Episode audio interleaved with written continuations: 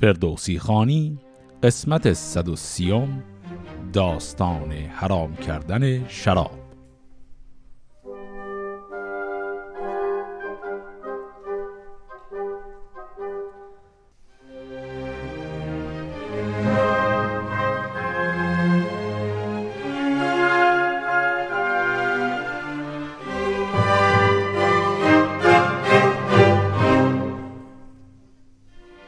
قسمت قبل یکی از داستانهای دوران پادشاهی بهرام گور رو با هم خوندیم داستانی به نام لنبک و براهام. در این قسمت می‌خوایم سه تا داستان کوتاه از داستانهای بهرام گور رو با هم بخونیم که نام یکی از اونها حرام کردن شراب هست. اما اول داستان دیگری رو می‌خوایم شروع کنیم درباره رفتن بهرام به شکار. چو یوز شکاری به کار آمدش بجنبید و رای شکار آمدش یکی باره تیزتک برنشست به هامون خرامید و بازی به دست. یکی بیشه پیش آمدش پردرخت نشستن گه مردم نیکبخت. به سان بهشتی یکی سبز جای ندیدن در اون مردم و چارپای. چون این گفت که این جای شیران بود. خوشیوار مردن در اون نغنود. کمان را به زه کرد مرد دلیر. پدید آمدن در زمان نر شیر. بزد تیر پهلوش با دل بدوخت. دل شیر ماده بروبر بسوخت. همان ماده آهنگ بهرام کرد بغرید و چنگش به دندام کرد. یکی تیغ زد بر میانش سوار فرو ماند جنگی دد از کارزار. خب پس این در این داستان تا حالاش دیدیم که بهرام آماده شده بره شکار و می‌دونیم هم که بهرام به شکار علاقه زیادی داره. یک دشتی رو پیدا کرد که در اون دشت نه تنها هیچ آبادانی نبود بلکه هیچ حیوانی هم نمی‌دید. و بعد گفت اینجا کمینگاه شیرانه و دید که دو تا شیر نر و ماده به سمتش حمله کردن. شیر نر رو با یک تیر زد شیر ماده حمله کرد بهش و شمشیر کشید بیرون و اون شیر رو با شمشیر کشت. برون آمد از بیشه مردی کهن زبانش گشاده به شیرین سخن کجا نام او؟ مهر بنداد بود. بدان زخم شمشیر او شاد بود. یکی مرد دهقان یزدان پرست بدان بیشه بودیش جای نشست. چون آمد بر شاه ایران فراز بر او آفرین کرد و بردش نماز. بدو گفت که مهتر نامدار به کام تو باد اختر و روزگار؟ یکی مرد دهقانم ای پاک رای. خداوند این مرز و کشت و سرای. خداوند گاو و خر و گوسپند ز شیران شده بد دل و مستمند. کنون ایزد این کار بر دست تو برآورد و بر قبضه و شست تو. زمانی بدین بیشه نارچین بباشی به شیر و می و انگوبین بره هست چندان که باید به کار درختان بارآور سایدار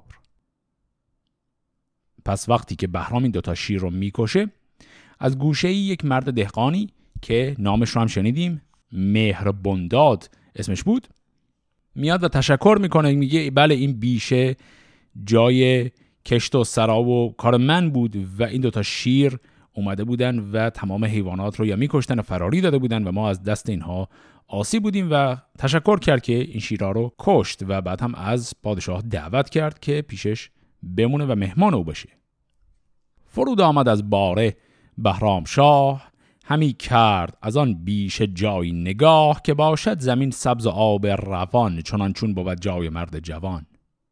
بشد مهر بنداد و رامشگران بیاورد و چندیز ده مهتران. بسی گوسپندان فربی بکشت بیامده که جام زرین به مشت چون نان خورده شد جام های نبید نهادند و پیشش گل و شنبلید. یکی خورد و دیگر به بهرام داد. بکوشید و بر خانش آرام داد. چو شد مهر بنداد شادان زمی به بهرام گفت ای گو نیک پی چنان دان که ماننده شاه را همان تیر شب نیمه ماه را. بدو گفت بهرام کاری رواست نگارنده بر چهره ها پادشاست. چنان آفریند که خواهد همی هر آن کو فزاید نکاهد همی. اگر من همین نیک مانم به شاه تو را دادم این بیشه و جایگاه. بگفتین و زان جایگه برنشست به دیوان خرم خرامید و مست. بخفتان شب تیره در بوستان همی یاد کرد از لب دوستان. خب این داستان خیلی کوتاه همینجا تمام شد. حالا انتهای داستان چی بود؟ انتهای داستان ما تازه متوجه میشیم که بهرام وقتی رفته به شکار به شکلی به هر حال رفته حالا یا اون خدم و حشمی که شاهان با خودشون همیشه می‌برن رو نبرده تنها رفته به هر حال به شکلی رفته که شاه بودنش معلوم نیست. و این آقای مهر بنداد که ازش تشکر می‌کنه نمی‌فهمه که این فرد شاهه. و این مجلس رو که برپا می‌کنند مهر بنداد صرفا در حالت مثل اینکه شبیه به تعارف میگه که شما چقدر چهرت شبیه پادشاهه. و بهرام هم باز یک جمله را هم اینجا گفت. معنی شاید واضح نباشه. بهرام گفت که آری رواست نگارنده بر چهره ها پادشاست. نگارنده اینجا یعنی خدا. حرفی که داره بهرام می‌زنه اینه که بله اینکه به نظرت میاد چهره من شبیه شاهه به حال خدای قادر توان اینو داره که هر چهره رو هر جور که می‌خواد خلق کنه و چهره منو جور خلق کرده که به نظر میاد شبیه شاه هستم. پس این داستان صرفا با همین نکته که بهرام این کار رو کرد این شیرها رو کش در شکار اما هویت خودش رو افشا نکرد صرفا با همین نکته تمام میشه. داستان خیلی کوتاهی بود. اما داستان بعدی که داریم داستان حرام کردن شراب هست که اون یک کمی طولانی تره.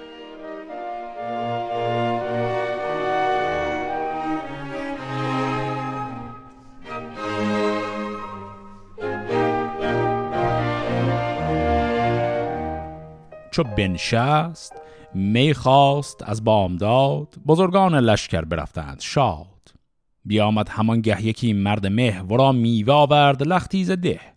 شتروارها نار و سیب و بهی ز گل دسته ها کرده شاهنشهی.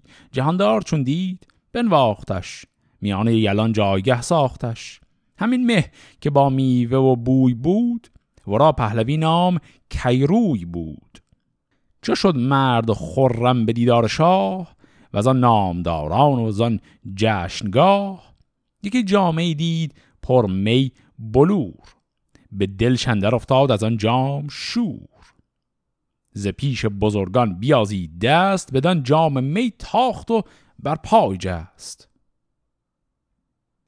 خب در این داستان در همون شروعش داریم می‌بینیم که یک مجلس جشن و سروری هست و دارن میوه ها و غذاهایی میارن برای پادشاه و اون کسی که داره اینها رو میاره فردی است به نام آقای کی روی کی روی هم ترکیب دو تا کلمه روی و کی هست یعنی کسی که چهرش شبیه پادشاهانه. این آقای کی روی میاد و میگه یک جام پر از می دید دست برد و اون جام می رو از جلوی همه ورداشت و خواست که بخوره. و اینطوری گفت. به یاد شهنشاه بگرفت جام منم گفت میخار کیروی نام. به روی شهنشاه جام نبید چون من درکشم باز خواهم گزید. به جام اندرون می بود پنج من خورم هفت از این بر سر انجمن. و زیدر خرامم سوی ده به هوش زمن نشنود کس به مستی خروش. پس این آقای کیرو یه ادعای خیلی بزرگی کرد.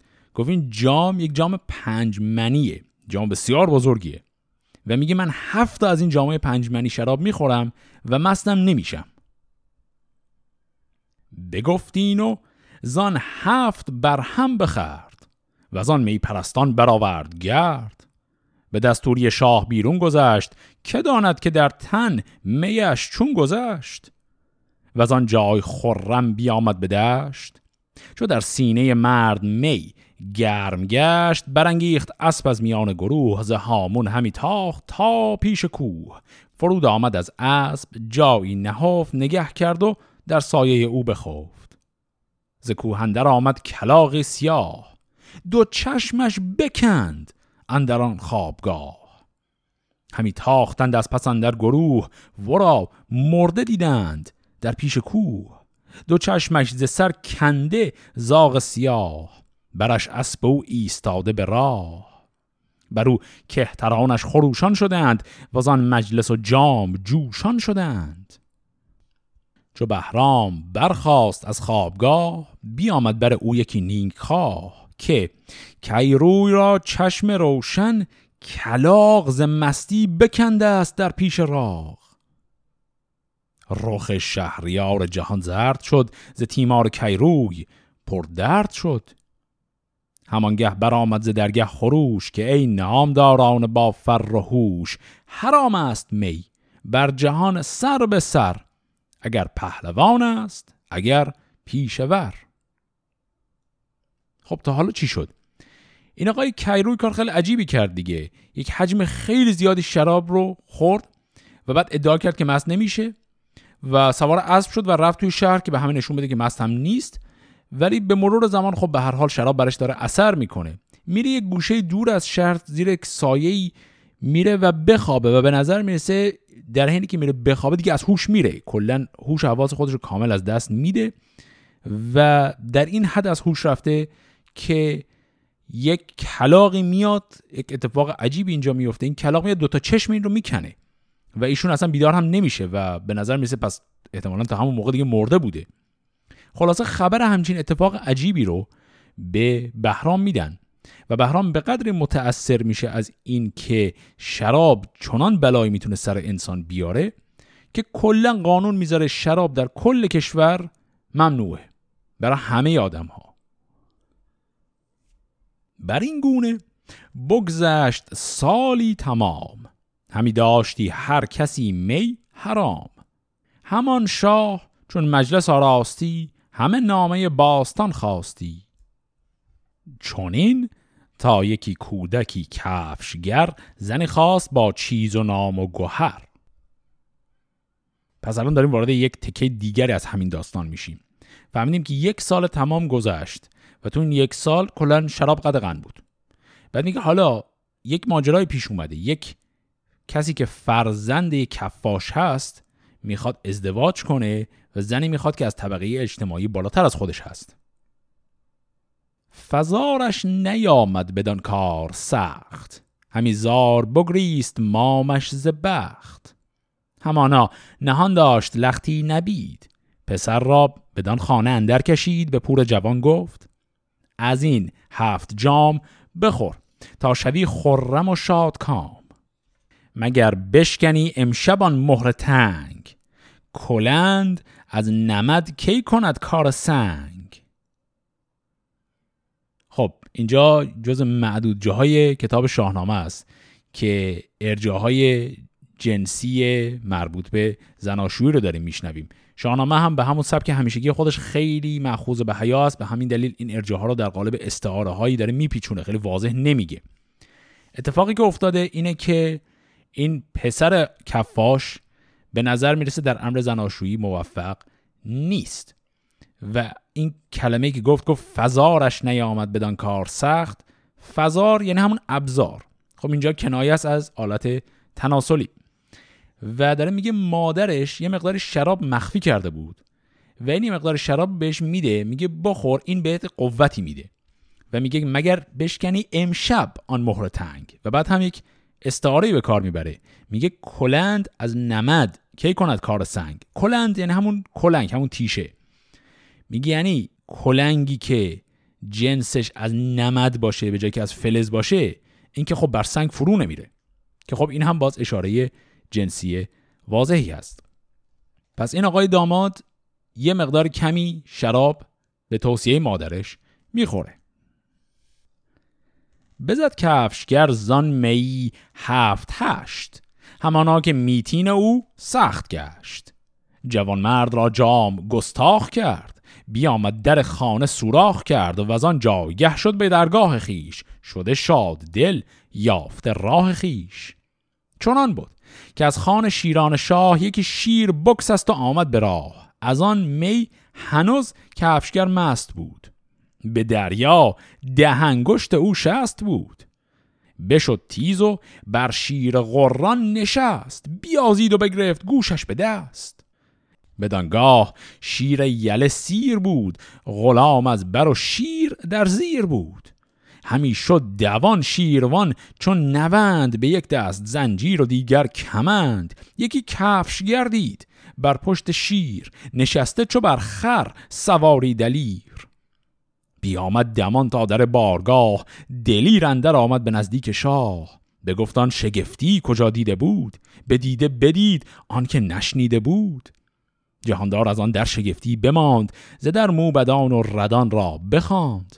به موبد چنین گفت کین کفشگر نگه کن که تا از که دارد گوهر اگر پهلوان زاده باشد رواست که بر پهلوانان دلیری سزاست. جستند و گفتند با مادرش فضایت مگر بر هنر گوهرش؟ نیا کفشگر بود پدر کفشگر. از این پیشه برتر نیامد گوهر. همان مادرش چون سخن شد دراز دوان رفت و بر شاه بکشاد راز. نخست آفرین کرد بر شهریار که شادان بدیتا بود روزگار. چون این کودک نارسیده به جا یکی زن گزین کرد و شد کت خدای. به کارندرش نایزه سست بود. زنش گفت که این سست خودرست بود. بدادم سه جام نبیدش نهان ندانست کس راز او در جهان. همان در زمان لل گشتش رخان نمد سر برآورد و گشت استخوان. نجادش نبود جسه جام نبید که دانست که این شاه خواهد شنید. بخندید از آن پیرزن شاه و گفت که این داستان را نشاید نهفت. خب یک مروری بکنیم. این داستان عجیب چی بود؟ پس این آقای کفاش جوان آقای داماد ایشون به دستور مادرش عمل می‌کنه. مقدار زیادی جام می می‌خوره و نه تنها در کاری که قرار بود موفق باشه موفق هست بلکه این شور و هیجانی که افتاده به تنش ولش نمی‌کنه و ایشون همینجوری از خونه هم می‌زنه بیرون و میدوه بیرون و از قضا از خان شیران شاه به نظر می‌رسه شاه یک جایی داشته مقدار شیر نگه میداشته و یکی از این شیرها هم از این قفس ها در رفته. همزمان که این شیر در رفته این پسر جوان هم این شیر رو دیده و نه تنها نترسیده و اینها بلکه رفته سوار این شیره هم شده انگار که داره خرسواری می‌کنه. و این رو دیدن گزارش دادن به شاه که یک پسر جوانی همچین کار عجیبی کرد و شاه اولش فکر کرد که خب این احتمالا پهلوان زاده چیزیه به خاطر داشتن توان همچین کاری. میرن پرسجو می‌کنن میرن نه باباش هم کفاش بوده پدر بزرگش هم کفاش بوده این اصلا این پهلوانی درش نیست. و مادرش مجبور میشه اعتراف کنه که کل این قضیه به خاطر اون شرابی بوده که بهش دادم تا در امر زناشویی موفق باشه وگرنه اصلا ماجراها نبود. و خلاصه این ماجرا خیلی خندهدار هست برای پادشاه و بعد از شنیدن این قضیه کلا ممنوعیت شرابی رو که یک سال بود گذاشته بوده القا می‌کنه. به این شکل میگه.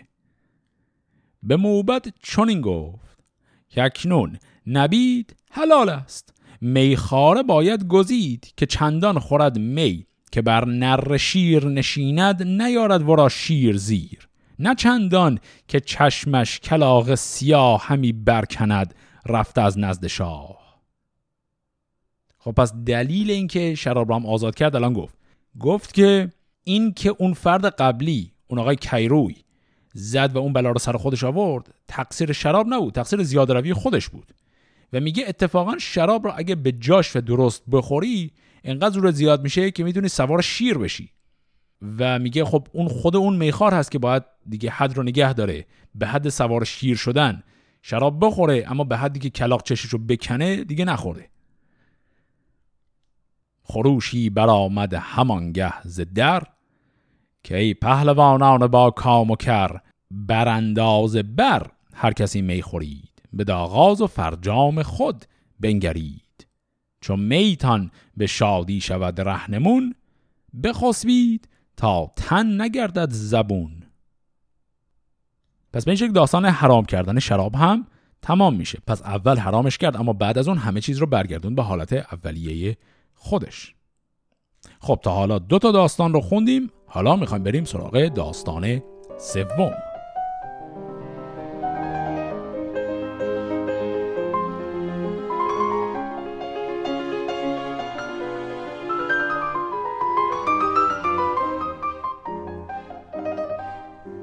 بیامد سیوم روز شبگیر شاه سوی دشت نخچیرگان با سپاه به دست چپش هرمز کت خدای سوی راستش موبد پاک رای بر او داستانها همی خواندند ز جم و فریدون سخن راندند. سگ و یوز در پیش و شاهین و باز همی تاب سر برد روز دراز. چه خورشید تابان به گنبد رسید به جایی پی گور آهو ندید ز خورشید تابان دو ساز گشت ز نخچیرگه تنگ دل بازگشت. به پیش اندر آمده که سبز جای بسی اندرون مردم و چار پای. از آن ده فراوان به راه آمدند نظاره به پیش سپاه آمدند. جهاندار پر خشم و پرتاب بود همی خواست کاید بدان ده فرود. نکردند از ایشان کسی آفرین تو گفتی ببستان خران را زمین. از آن مردمان تنگ دل گشت شاه به خوبی نکردند در ایشان نگاه. به موبت چنین گفت که این سبز جای پر از خانه و مردم و چارپای کنام دد و دام و نخچیر باد به جویندرون آب چون غیر باد.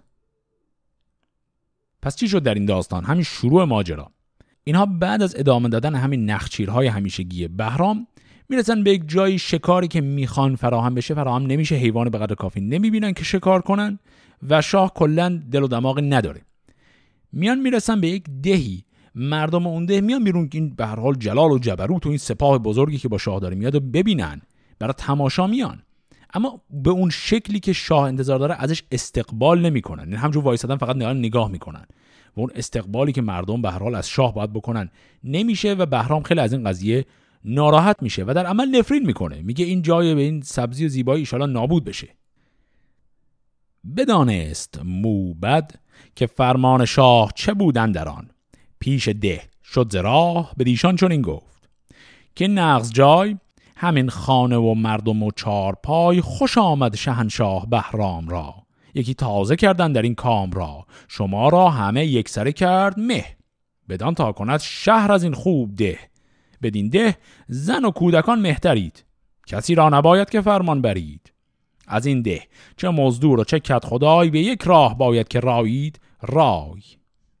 زن و مرد و کودک سراسر مهید یکایک همه کت خدای دهید.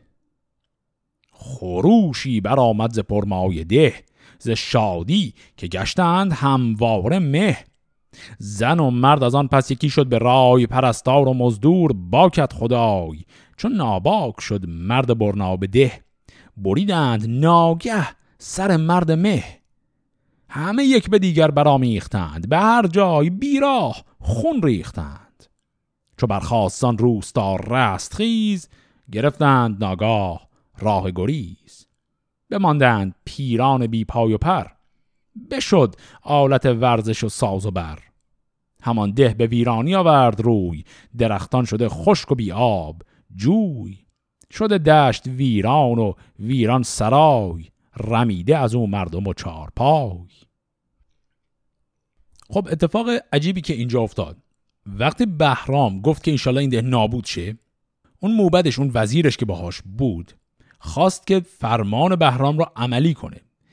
و خب کل ترفندی که می‌خواست به کار ببره این بود که می‌خواست خود این ده بزنه خودش رو نابود کنه به خاطر اون رفتار خوبی که با بهرام نکرده بودن و نمی‌خواست لشکر بیاره بزنه اینا رو بکشه چون اینها هم خودش یک ظلم مضاعفی خواهد شد.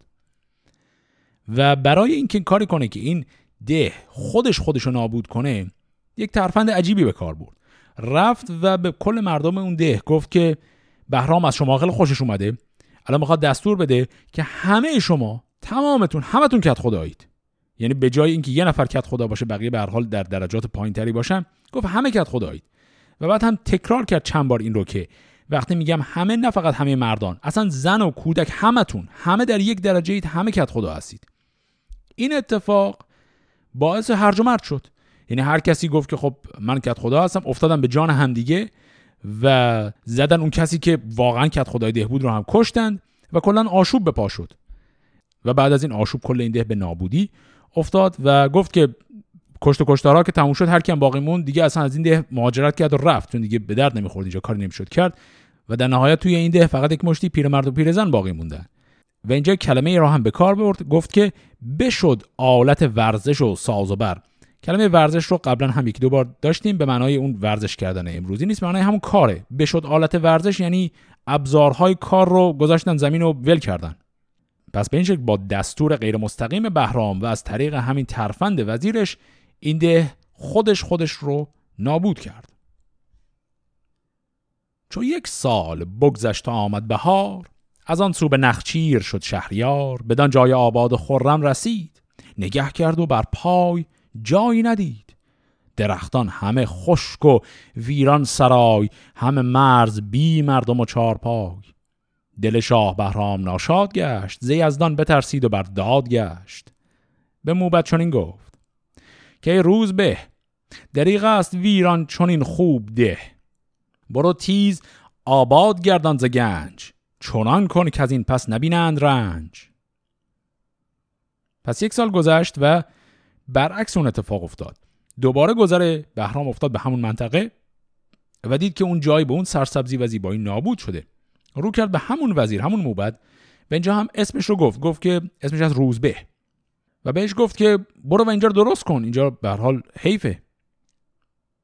ز پیش شهنشاه موبد برفت بدان جای ویران خرامید و تفت ز برزن همی سوی برزن شتافت به فرجام بیکار پیری بیافت.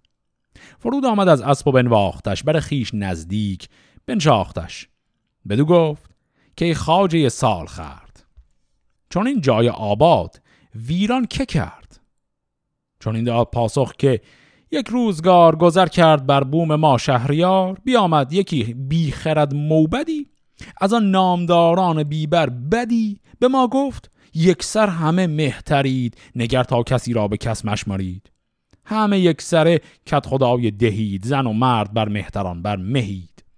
بگفتین و این ده پرآشوب گشت پر از غارت و کشتن و چوب گشت. که یزدان ورا یار بندازه باد غم و رنج و سختی بر او تازه باد.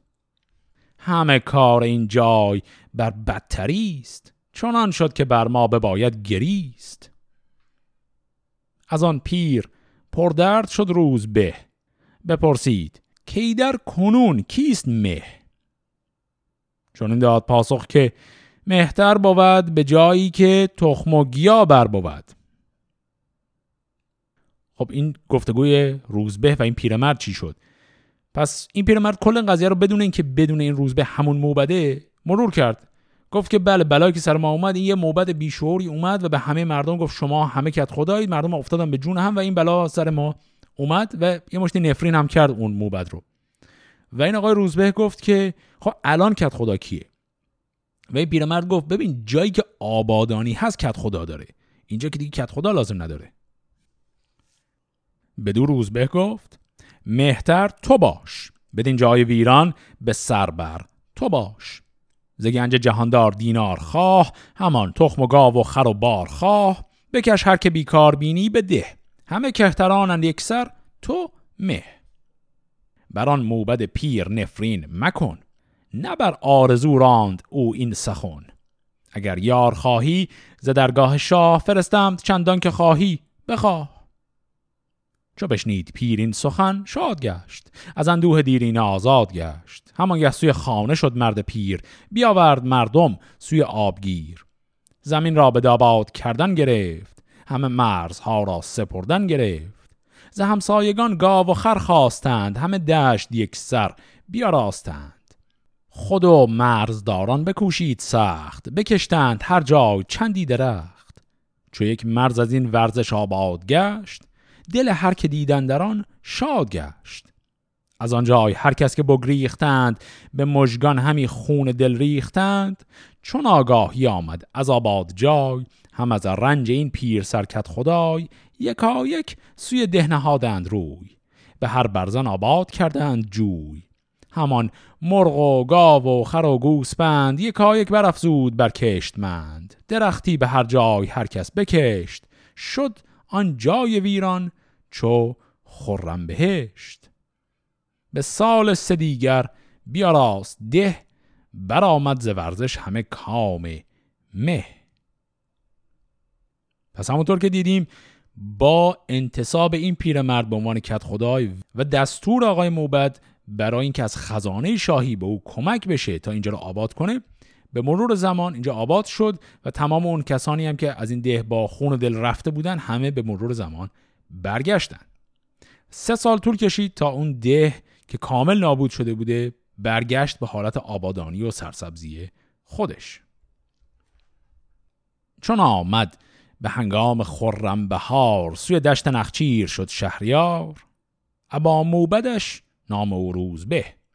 چو هر دو رسیدند نزدیک ده نگه کرد یا بند بهرام گور جهان دید پر کشت مند و سطور. برآورد زو های بلند. همه راغ و هامون پر از گوسپند. همه باغ آب و همه دشت خید. همه کوه پر لاله و شنبلید. پراگنده بر کوه میش و بره. بهشتی شده بوم او یک سره. به موبت چنین گفت که ای روز به چه کردی که ویران شد این سبز ده؟ پراگنده زو مردم و چار پای چه دادی که آمد کنون باز جای؟ بدو گفت موبت که از یک سخن به پای آمد این چارستان کهن. همان از یک اندیشه آباد گشت. دل شاه ایران از آن شاد گشت. مرا شاه فرمود که این سبز جای به دینار گنج اندر آورز پای. بترسیدم از کردگار جهان نکوهیدن کهتر آن و مهان. بدیدم که یک دل دو اندیشه کرد ز هر دو برآورد ناگاه گرد. دو تن نیز یک روی شوید ز گرد از آن خیره ماند خردمند مرد. همان چون به یک شهر دو کت خدای بود بوم ایشان نماند به جای. برفتم بگفتم به مردان ده که ای مردمان بر شما نیست مه.